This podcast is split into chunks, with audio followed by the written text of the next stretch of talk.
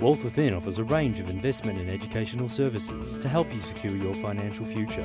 Whether you're an aspiring trader or simply want to increase the strength of your portfolio, Wealth Within are dedicated to maximising your investment returns. Hello and welcome to Talking Wealth. I'm Dale Gillham, the Chief Analyst here at Wealth Within, and welcome back to my series on self managed super fund.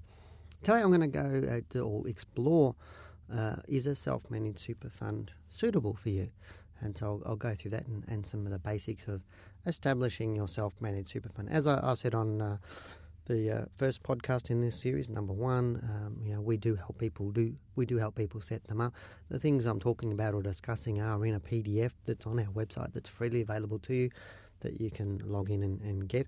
Just know under um, investments on our website on our homepage. I think investments and one of the drop downs says self managed super fund, and you can um, ex- access this PDF with the information on it. Um, so as I said, you can get in front of me.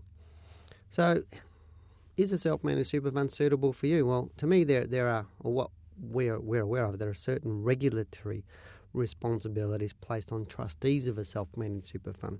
So therefore, when you're setting up a fund, it's important to really consider the various issues um, including, you know, will you have time to manage and administer your self-managed super fund?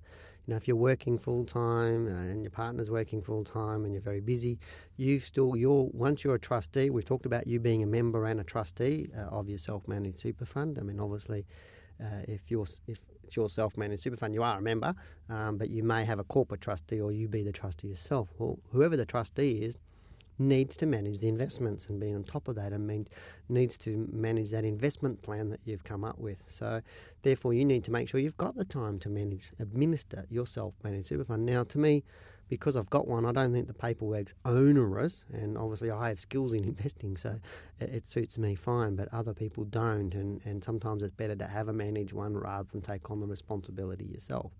Um, and as a self managed super fund trustee, you can actually use managed funds if you choose to for your super fund. So you may choose that instead of going direct into shares and property in it, you just use a managed fund.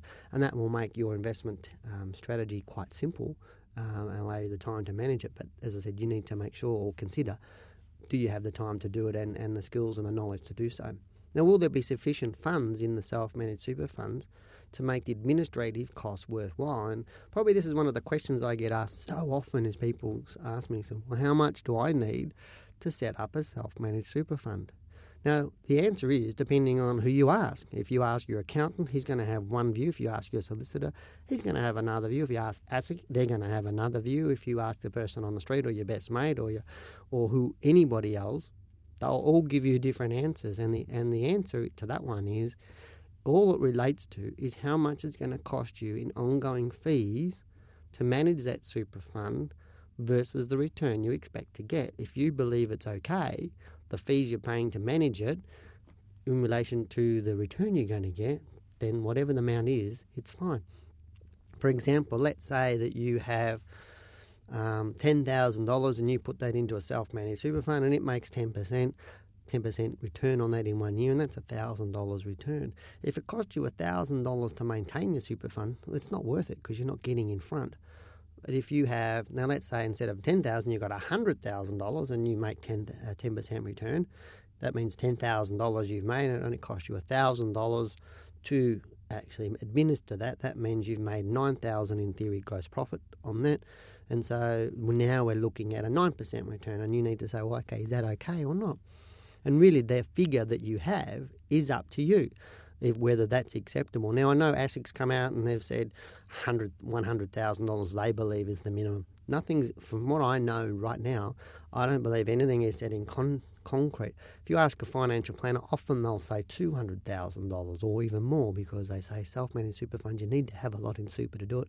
And quite often that comes from the financial planner not having any input into the superannuation and what you're doing there and wanting you to go into managed superannuation so that they can actually um, obviously put you in that and then get the trails from that. Whereas now with the financial planning industry moving to fee for service, you'll start seeing a lot more financial planners really starting to promote self-managed super funds in a fee-for-service model where they help you and advise you.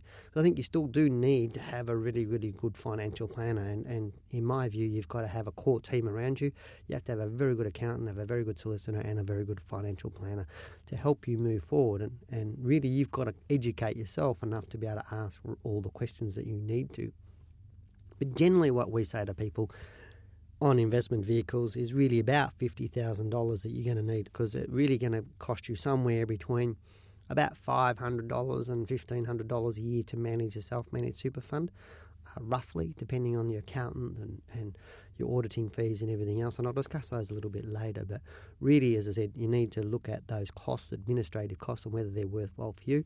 You also need to ask yourself whether or will the other trustees of the fund be suitable investors. Uh, as I said earlier in one of my earlier ones, I think it was um, number one of this series. You know, you can be a sole trustee, a, a sole person in your own self-managed super fund, but you need to have a corporate trustee for that. So obviously, you know, it's only one person, but with your self-managed super fund, you can actually have up to four members who all will be trustees unless there's a corporate trustee. And you need to make sure that they're going to be suitable for you to work with and that you can work with them in your super fund because they're going to be just as diligent about their super as what you are. But their choices of investments or their input into that may or may not be aligned with what you want to do uh, and for your investment because they may have different criteria and you need to have all that sorted out. So it, generally, if it's husband and wife, it's normally a, a pretty simple scenario. So there's probably, as I said, the three questions about whether it's suitable for you. Will I have the time to manage and administer the super fund? Is there going to be some, some sufficient funds in the super to cover all the administrative costs and everything else and still grow? Because at the end of the day, the goal of the super fund is to grow your wealth. Uh, and is to provide for your retirement, and that's what the tax department will keep telling you. It's like you need to be proving that you're getting to your retirement, and the vehicle is being used for all of that. And, and obviously, the last bit, as I said, is the trustees. You need to know that they're beneficial for you and, and to in, align with your investment uh, goals for that super fund, etc. as well. How long does it take to set up a self managed super fund? It doesn't really take a long time. That's probably one of the other questions that we get quite often. Um, you know, once you uh, fill out the, depending on where you go, if you go to an accountant, accountants generally will do that. They generally go to, there's, there's companies set up which are called, almost like, um, uh, from solicitor firms, generally they've set up what they call um, document warehouses where they have standard documents.